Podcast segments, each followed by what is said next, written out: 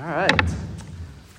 Well, I guess it's, it's a little cold out there, and uh, but uh, it's pretty warm in here, and so uh, hopefully we're uh, ready to continue our study in the life of Christ here tonight. Uh, we're in lesson number 80.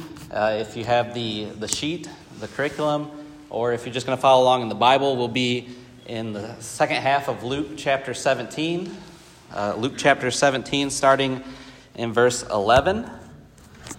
And, um, and so uh, Sunday morning, we looked at the account of uh, Jesus raising Lazarus from the dead in uh, John chapter 11. So we had been in Luke for quite a, bit, a while, and then we, uh, this past Sunday, jumped over into John, and now we're coming back into Luke.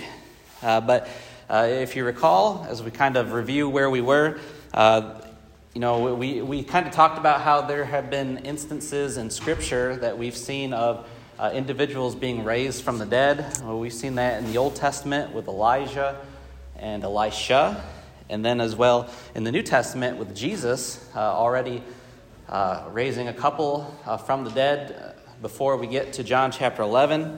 And of course, uh, what we kind of emphasized was that this was a pretty big moment here in Jesus' ministry. You know, of course, John is going to focus a lot of attention to this miracle. And so we had, of course, I think we had a pretty good class of talking, discussing, and uh, getting through all of the material there. But if you recall, Jesus got word that uh, Lazarus, his friend, had uh, passed away, or that he was sick. Let me back that up. First of all, he gets word that Lazarus is sick. And of course, this is the, the brother to Mary and Martha. We've already met Mary and Martha a couple times in Scripture already, uh, but this is the first time we're introduced to Lazarus. And so Jesus gets word that he is sick, uh, but uh, he says there right at the beginning of that chapter that you know this sickness is not going to end in death, but it's going to be used to the glory of God. And of course, the disciples don't really understand what that means at the time. Uh, Jesus elects to stay where he is for a couple of more days, and so they don't, you know, head on to Bethany right away. Uh, if we recall, uh, Bethany was only two miles away from Jerusalem, so it was not far from there. Uh, but he, uh, he elects to stay where they were in Perea for a couple of more days uh, before they head towards Judea. The disciples, they were concerned about Jesus heading to Jerusalem because of what had happened the last time he was in Jerusalem, the, the, the threats that he had received and such. And so uh, they're worried.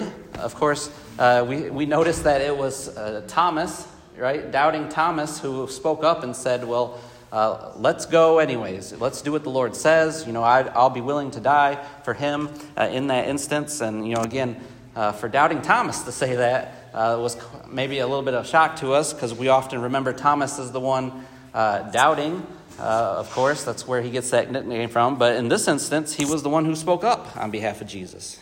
And so they arrive at Bethany. Uh, Jesus is first greeted by Martha, of course. And, you know, Martha says, If, if only you had been here. Right? If only you had been here, Lazarus, my brother, would not have died.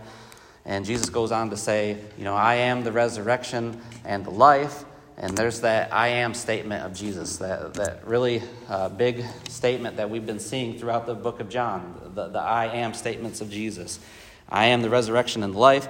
And of course, Martha gives that great confession that uh, we noted. You know, we often remember Peter's uh, good confession that you are the Christ, the Son of the living God. Well, Martha also gives one here as well. You know, you are the Son of God. Uh, I believe that you are the Christ. And so Martha then goes and gets Mary. Of course, Mary comes. Uh, she's with her, her friends, those who are condoling or consoling her at that time. You know, they're uh, upset, they're, they're crying. Jesus sees that, and of course, he weeps. You know, we, we spent a good time talking about that one verse, John 11 35. Two words, Jesus wept, but there was so much there to discuss. You know, why did she weep? Why was she grieved? And we sort of discussed a lot of different reasons. Um, course, we, we noticed, of course, Jesus' humanity. You know, he has emotions like you and I. Uh, but also, we noted some other potential things. You know, was Jesus uh, weeping uh, because he brought Lazarus uh, out of paradise and back into the world? to have to live in the world again because he knows what's going to happen to Lazarus uh, going forward.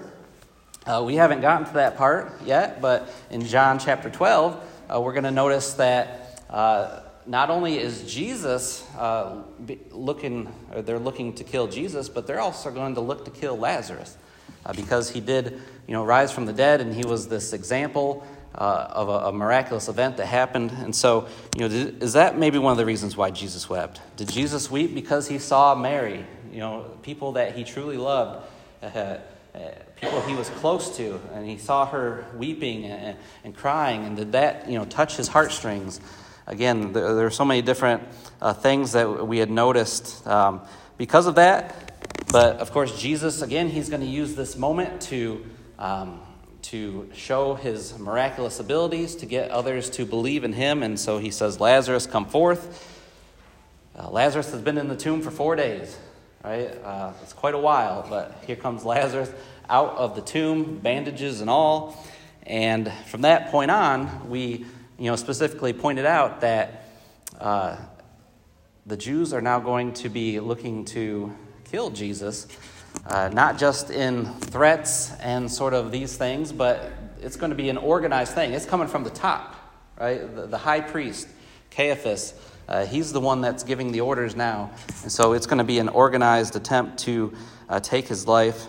And so, uh, because of that, uh, I said we are going to be in Luke 17 tonight, but we just want to read one passage here uh, in John that we didn't necessarily touch on uh, on Sunday morning. But John chapter 11, verse 54, uh, we'll notice that it says, uh, right after all these things, it says, Therefore Jesus no longer continued to walk publicly among the Jews, but went away from there to the country near the wilderness, into a city called Ephraim, and there he stayed with the disciples. So again, uh, they are looking for Jesus, uh, but Jesus goes to a, a a wilderness area, just a, a desolate place, a place without uh, many individuals. Uh, and so he's going to be there for a good a while uh, while things are uh, going after him. And so we move in to Luke chapter 17, again, starting in verse 11. And we're going to look at a, a, couple of lessons within this, but we'll probably spend most of our time at the, the beginning of this lesson uh, talking about uh, gratitude and ingratitude, uh, because this is, of course, the account of Jesus and the ten lepers. Uh, this is where Jesus runs into those uh, ten individuals. And um, does Jesus expect gratitude? Does God expect us to be gracious or thank, thankful for the, all the things that He's done for us? Yes. He does, doesn't He? And we're going to notice in this uh, this account that, you know, when uh, those nine don't come back, uh, Jesus is wondering where they are, right? He, he expects them to come back and thank them. Uh, a couple of passages just to kind of get us uh, going here um, this evening Colossians chapter 3, verse 17. Uh, Paul said, Whatever you do in word or deed, do all in the name of the Lord Jesus, giving thanks to him right? To giving thanks to Him. Whatever you do in word or deed, right? Give thanks to Him. And uh, also, excuse me, Philippians chapter 4, verse 6 and 7. You know, again, this is probably some of your favorite uh, verses, but be anxious for nothing, but in everything, by prayer and supplication, with thanksgiving, right? Let your requests be made known to God. And so, you know, those verses, again, let us know that God wants us to come to Him in prayer uh, with thanksgiving right? saturating our prayers with, with thankfulness. And, um, you know, it's interesting that we come to this lesson here tonight because what's one week from tomorrow? Thanksgiving. All right, Thanksgiving. So, just kind of ironic that we're going to be studying a lesson on, um, you know, Thanksgiving, on, on gratitude uh, here this evening. So, um, again, let's sort of remember uh, the, the last time uh, we, we studied together uh, the Sanhedrin, uh, again, the, those 70, 71 uh, Jewish uh, elites of that time, the religious leaders, the Pharisees, and especially the Sadducees, they're now uh, involved in plotting against Jesus. And we just, we just read that verse in John chapter 11, verse 54, that says, Now that that's happened, Jesus has gone out into this place uh, referred to as Ephraim uh, in the wilderness, a place of seclusion. Uh, we think that it's uh, you know, a couple of miles north of uh, Jerusalem, northwest of Jerusalem. And uh, we don't exactly know where this place was, but we just know that uh, he went there to get away from the people. And uh, he's going to return to Bethany again. Uh, actually, that's John chapter 12. Uh, but that won't be for a little bit of a while uh, in our studies. Uh, but right before the Passover, right before he enters into Jerusalem for that last week, he's going to come back to Bethany uh, but for right now, he's sort of going to take this last tour. I guess I should have put the map up here tonight, but he's going to take sort of his last tour uh, through Palestine, uh, through this, this area. He's going to go, you know, kind of back up through Samaria into Galilee and then make his way back down uh, before he goes into uh, Jerusalem. I just want to kind of point this out. I thought this was a little bit neat. But uh, our study today, we're in lesson number 80, so we're uh, basically just over 60% of our study uh, through this curriculum, through the life of Christ. Uh, lesson number 88 is going to be when um, the Passion Week begins. Again, that last week of Jesus' life. So we're getting closer to it, right? We're in lesson 80 tonight. Uh, at some point in December, mid December, we'll be at lesson 88, where uh, we start to see that last week of Jesus' life. And, and there's a lot, a lot of um, you know, scripture uh, about that week. Um, less than 112. Uh, that's when Jesus uh, will get arrested. So, again, we kind of see that we've still got some time uh, to get to there. And uh, so let's, uh, let's jump over into uh, Luke chapter 17, starting in verse, well, let's just start at verse 11. And notice that Luke's going to set the stage for us. And so he says, While he was on the way to Jerusalem, he was passing between Samaria and Galilee.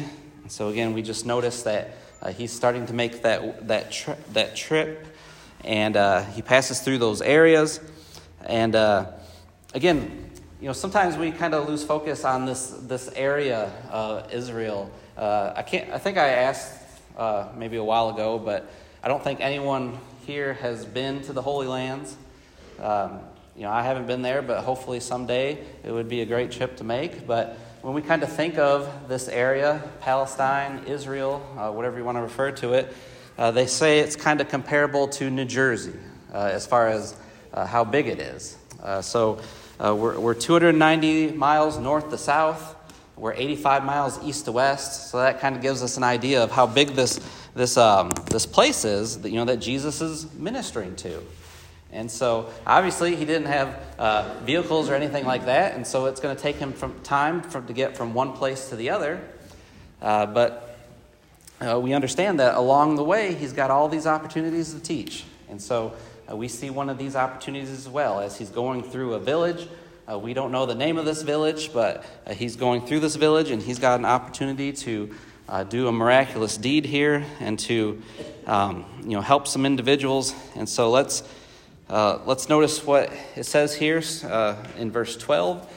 It says, As he entered a village, ten leprous men who stood at a distance met him, and they raised their voices, saying, Jesus, Master, have mercy on us.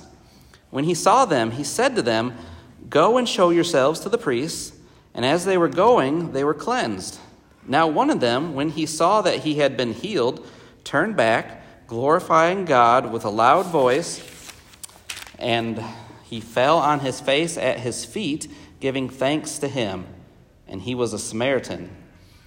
Then Jesus answered and said, Were there not ten cleansed? But the nine, where are they? Was no one found who returned to give glory to God except this foreigner? And he said to him, Stand up and go. Your faith has made you well. Okay, so they run into these 10 lepers. Uh, you know, what's a leper?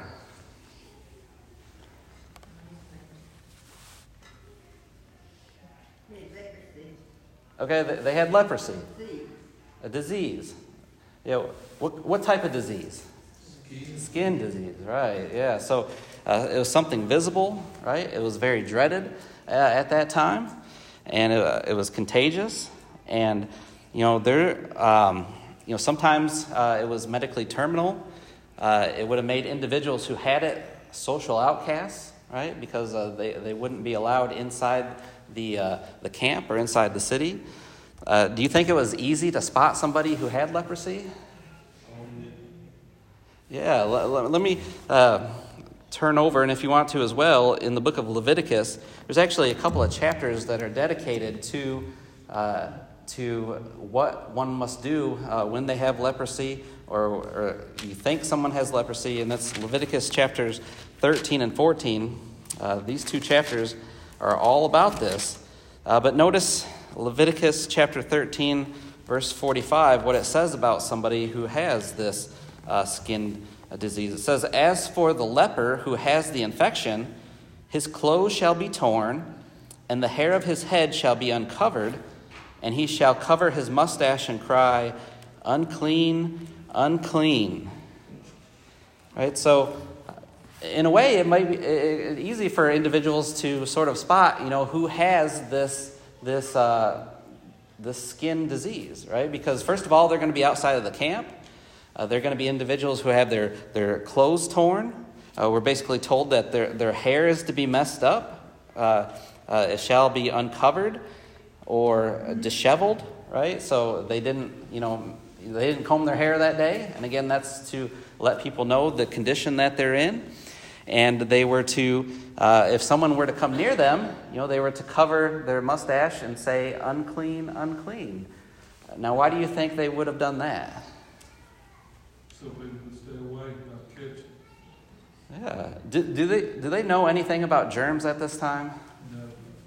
No. But God gave them this direction that if someone were to come near them, they were to alert that person, cover their mouth, right, and say, unclean. I'm unclean. I'm unclean. Isn't that, the, isn't that one of the, the great things about Scripture, the, the scientific foreknowledge that's in the Bible? uh, you know, thousands and thousands of years before we even knew germs existed, and God's letting us know uh, that, um, you know, basically these individuals need to be quarantined. They need to stay away from others so that these things do not spread to others. Just think that's sort of amazing. And then verse 46 said in Leviticus 13, He shall remain unclean all the days during which he has the infection. Uh, he is unclean. He shall live alone. His dwelling shall be outside the camp. So again, there's that, that quarantine verse.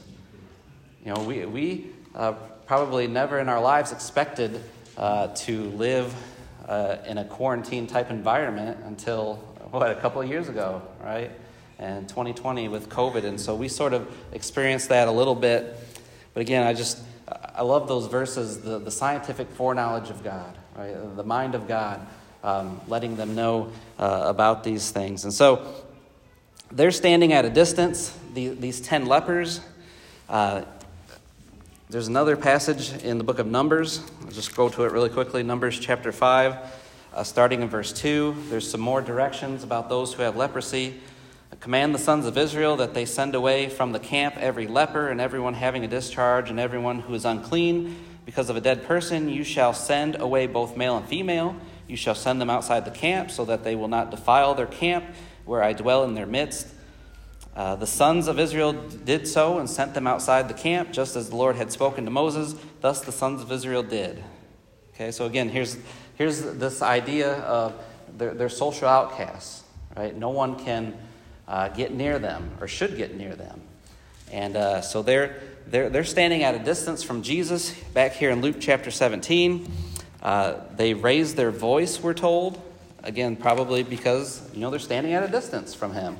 They're, they're crying out to him uh, Jesus, Master, have mercy on us. So, what did Jesus tell them to do? Okay, so he gives them specific directions, right? He tells them to go and show themselves to the priests. Now, why do you think he did that?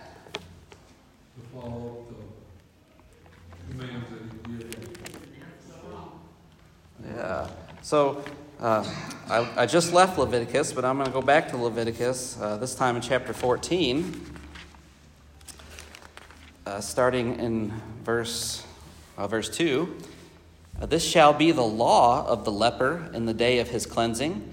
Now he shall be brought to the priest, and the priest shall go out to the outside of the camp. Thus the priest shall look, and if the infection of leprosy has been healed in the leper, then the priest shall give orders to make two live clean birds and cedar wood and a, a scarlet string and hyssop for the one who has been cleansed. And it sort of just goes on from there, uh, that whole chapter, uh, Leviticus chapter 14, explaining uh, that, that the priests are basically going to inspect these individuals. Uh, they're going to inspect them from head to foot uh, to make sh- and even go to their homes and to make sure that uh, this leprosy has truly been taken care of. And of course, so Jesus tells them, you know, go and see the priest. Uh, again, because that's part of the old law. They, they were commanded to do that. But do you think this might have sounded odd to those 10 lepers at the time? Yeah, because they're saying I'm still diseased, why should I go? Right, right. Uh, to, to be directed to go to a priest was meant that you thought that the leprosy had left you, right? And so Jesus says, go to the priest, show them. And so obviously they're going to be inspected. And uh, this was required of everyone who had leprosy to uh, be able to go back into their society, uh, into, you know, to move back into their city at home. And so uh, they go off, of course, and on the way, uh, they're healed. And we know that because one of them returns to give thanks. And what does, what does Luke tell us about this one individual? Uh, what, what's different about this one individual? He's a Samaritan. He's a Samaritan, yeah. Uh, so we probably have nine Jewish uh, individuals and one Samaritan, and so that's sort of a shock uh, for uh, us to understand that it was the Samaritan who came back and gave thanks. He also calls him, refers to him as a foreigner, a Samaritan, a foreigner. And uh, so, how did Jesus respond when that one individual came back to give thanks? He asked for the nine others. Yeah, where are the others? He asked, where, where is the other nine? Uh, do you maybe hint a bit of disappointment in his voice? Or in, in the words there? He just cleansed uh, 10 individuals from leprosy. Uh, only one comes back. And again, uh, that, that should tell us right there that, that, you know, that God expects us to be thankful uh, for those things that He has blessed us with in this life right? And so uh, we could ask ourselves, you know, maybe some more practical lessons this this evening. You know, why do some uh, not turn back at all and, and give thanks? You know, why do we uh, sometimes have a tendency not to be thankful in this life? You got me first instead of the other first. Okay, so maybe a bit of selfishness on our parts that we put ourselves first.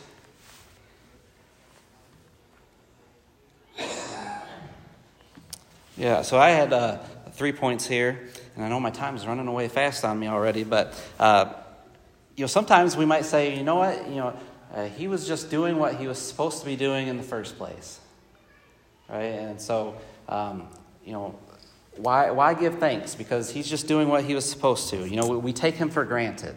You know, that's probably a better way of saying that. We take him for granted. Now, I've used this illustration uh, before, but you know, when, when Angela and I uh, you know, got married, we always said, uh, you know, you know, we came up with this sort of this uh, this rule saying, you know, if she does the cooking, I'll do the the dishwashing, right? And probably until well, until we moved here, we, we did not have a dishwasher, so I had to do everything by hand. I've been doing that for quite a while, you know. And uh, you know, Angela on the flip side, you know, she she did the cooking. But you know, obviously there are times where you know you go out to eat and stuff like that, and so it wasn't always.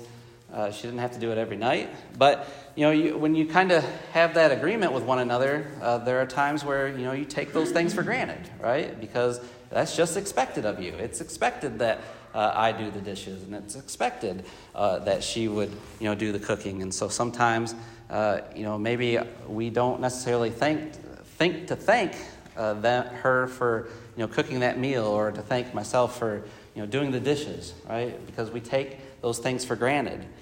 Um, do you think maybe these, these, these men who had leprosy, Uh, you know, it was obvious in this verse that they, they knew something about him because they referred to him as master. You know, did, did that mean that they believed that he was the Messiah?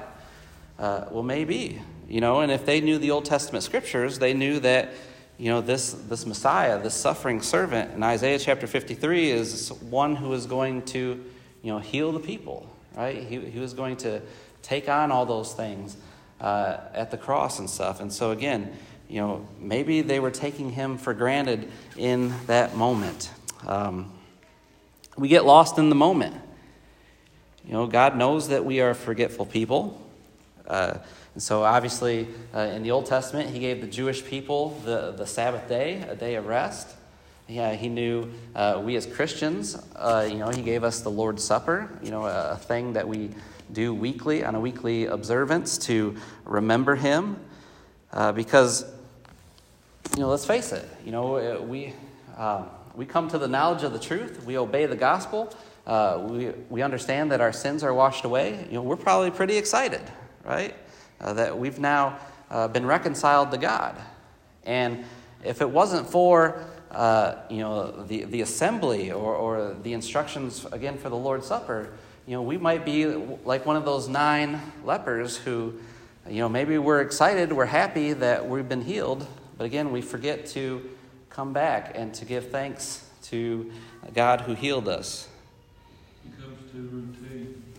A routine, yeah, it comes a routine.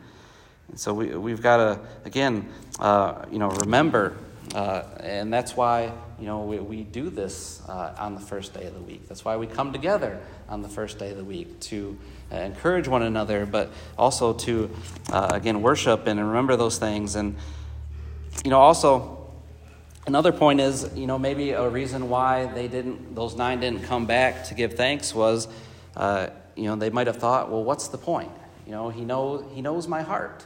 You know, I don't need to show uh, gratitude to him. And do you think God wants us to express our gratitude to him? Yeah.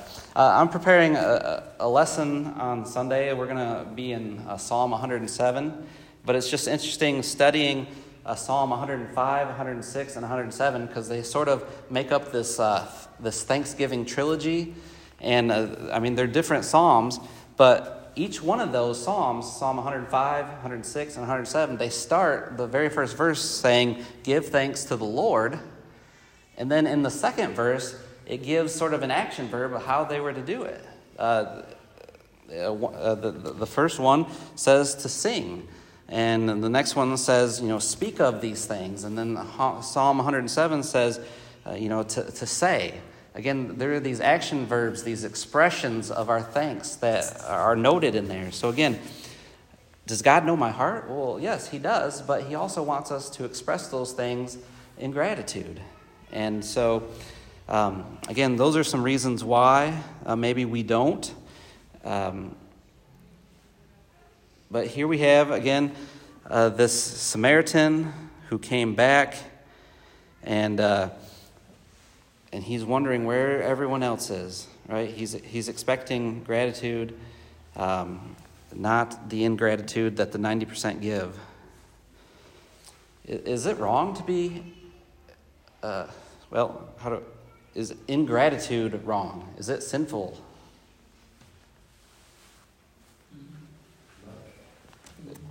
Yeah, let's, uh, let's, well, for the sake of time, let's just go to one verse.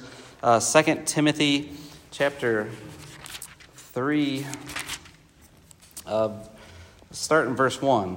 So, Paul here writing to Timothy says, But realize this, that in the last days difficult times will come. For men will be lovers of self, lovers of money, boastful, arrogant, revilers, disobedient to parents, ungrateful unholy, unloving, irreconcilable, malicious gossips, without self control, brutal, haters of good, treacherous, reckless, conceited, lovers of pleasure rather than the lovers of God. Right? All of these different uh, sinful actions and ungrateful is right in the middle of that. Right? That, that, that Paul says uh, that in the last days, uh, individuals are going to be there. And so, again, God expects us to uh, be gracious and. Um, You know, what can we do? Let's, Oh, I know my time's running away fast, but what, what can we do? Uh, you know, some practical application. What can we do to stay grateful uh, in, in our lives as Christians? Take them and try to count the innumerable blessings. Okay, yeah, so the, the song, right? The Count Your Many Blessings, name them one by one.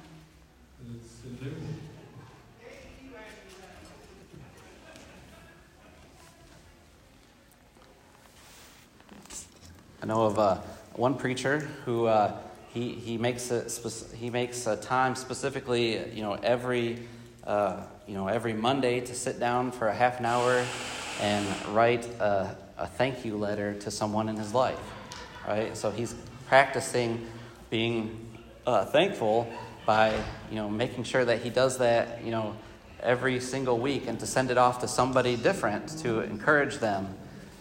So. Uh, again, we, we have a lot of different examples that we could think of, but it's something that we have to keep doing over and over again, right? Just like in our prayer life, Paul says, in everything, uh, with thanksgiving, let your requests be made known to God. So the more that we uh, are thankful in our prayers, you know, that might translate in our lives as well, uh, the more that we will be thankful. And so there's the episode with uh, the lepers.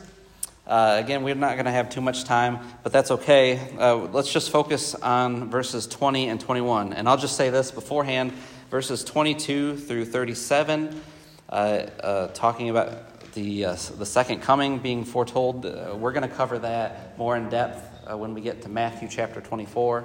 a lot of it's going to be repeated, and so we'll just, we'll just look at that when we get there. so let's just go ahead and read verse 20 and 21.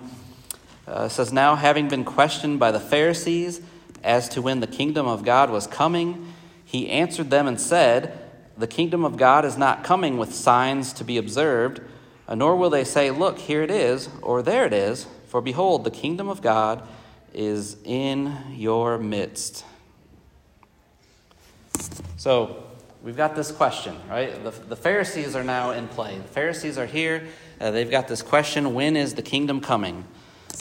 Again, where, where are the Pharisees' mind, or where are any of the Jews' mind as far as the kingdom? Are they earthly?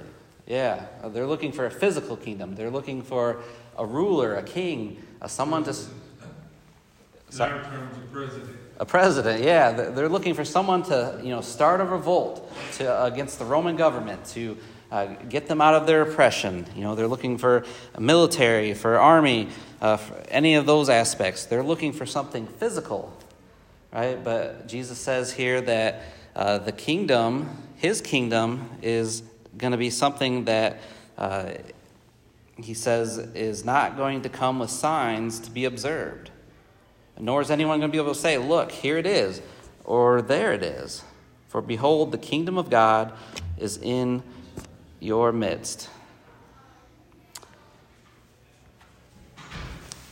Some of your translations in verse 21 might say, uh, The kingdom of God is uh, within you. I think if you're reading through the New King James or the King James, uh, it'll say, For the kingdom of God is in you. Uh, but, but, a lot of the other translations will say, um, we'll, we'll talk about in your midst or um, within your grasp or among you. The kingdom of God is uh, among you, it's, it's in your grasp. And, uh, you know, and that's probably the better translation uh, here is that he could, because remember, he's talking to the Pharisees. And uh, he's not going to tell them that the kingdom is in them uh, because they're unbelievers, right? And so uh, the kingdom is in your midst. Remember, all the way back to John the Baptist, what's he preaching? he's preaching a message about, you know, the, the kingdom is, is coming, right? And Jesus picks up on that, that preaching as well. that the kingdom is coming. And um, we know Acts chapter 2 is the day that it's going to uh, be fulfilled, but it's coming. And Jesus says it's in your midst, right? Uh, the, the king of this kingdom, the spiritual kingdom, uh, Jesus, he's right here in front of you. It, it's, it's, it's among you, it's in your midst. You know, you just got to you got to look for it.